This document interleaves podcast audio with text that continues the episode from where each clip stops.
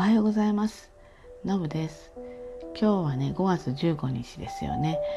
えー、日本で初めてコンビニができた日なんですね、えー、セブンイレブンの日本第1号店が開店した日なんです。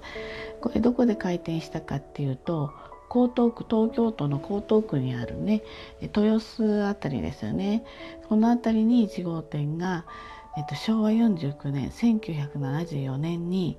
できたんです。で当時はですね食品とかそういうものがあまりなくて雑貨が多かったようなんですよね。なのでこの開店の日にね、えーまあ、まず利用客がね800人もいたそうですね。で最初に売れた商品がなんとサングラスだったようです。うんとこのコンビニができた頃も私は10段11歳、まあ、ここの昭和49年でいけば11歳なんですけれども家の近くにそうですねこの辺のこの辺の年か12年後かわからないんだけれども、まあ、コンビニができてでセブンイレブンはね朝7時から夜11時までだったですよね。同世代の人は多分覚えてると思うんですけれどもそれでもね驚いたんですよね。当時は、まあ、スーパーマーケットみたいなものはあったんだけど日用雑貨店とか八百屋さんとかお魚屋さんとかそれぞれそういった商店の中にあってまあ6時ぐらいには閉まっちゃうのかな。遅くやってても7時ぐらいだったんじゃないかと思うんですよ。なので11時までそんな夜中までお店が開いている。っていうそれがすごくね驚いた記憶があるんですよ。すごいって思ったんですよね。今はねセブンイレブンで11時に終わられちゃったらね不便なんですけれども当時はすごくねそんな遅くまでやってるんだっていうのをあの驚いた記憶が未だにありますね。で、まあ、コンビニといえばまあいろいろセブンはじめファミリーマートとかローソンとかいろいろとあるわけですけどこれやっぱり全国的に私も出張行くんですけどね、まあ、ここのエリアはなんかコンビニこあのなんとかローソンばっかりだなとかファミマばっかりだなとかそんな風に思うんですけどやっぱり勢力図があるんですね。でまあ、そもそも、セブンイレブンは、まあ、東日本に強かったでローソンは西日本で強かったっていう感じですよね。でファミリーマートはやっぱり中京とかうんなんかこう地図で見るとねファミリーマートは岩手とか中京とかあとあれですよね北陸あと鹿児島とかそういったところに多い感じですよね。でローソンは青森秋田田それから石川いや富山か。富山とかあと島根鳥取とかね四国とか、えー、大分とかそんな感じかな。やっぱりそのあるんですね。あのエリアによって。あと北海道とかになるとセイコーマートとかね出てきます。なのでまあいろいろもう皆さんどのでコンビニも全国展開をしようとしてねもう弱肉強食のね世界になりますよね。であのコンビニはそういろんなねあのセブンイレブンだったらそういうふうに7時から11時みたいなネーミングがあるんですけれども、えー、ファミリーマートはですねやっぱりお客様とそのフランチャイズのお店が家族的な付き合いをしながら共に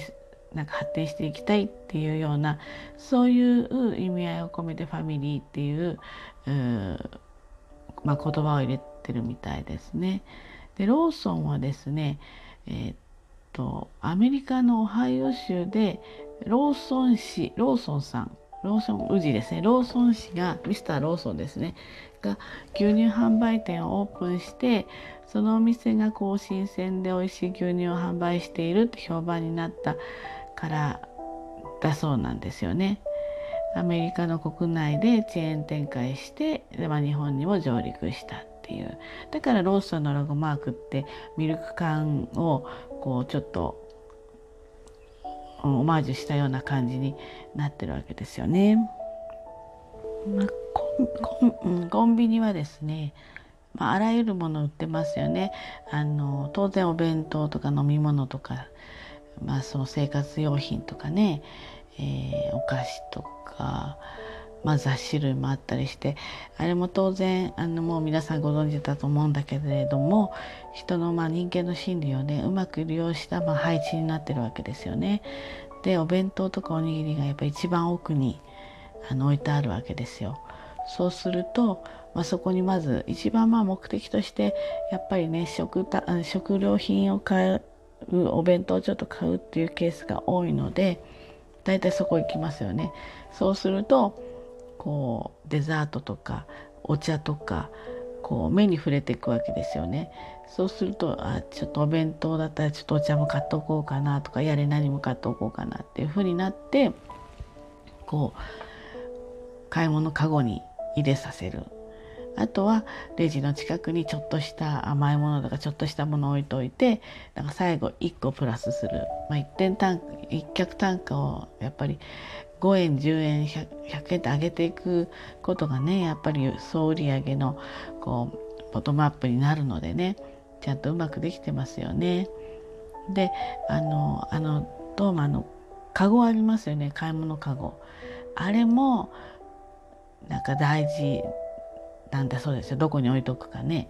でカゴを持たせると、えー、購入金額が増えるんだそうですね。なので、えー、なるべくカゴがこう取りやすいところにあれも配置されている。で私がまあ時々っていうか職場の近くのセブンイレブンはですねカゴが大きいのと小さいのがあるんですよ。で大きいカゴはねなんかあんまり持つ気にならないんですよね。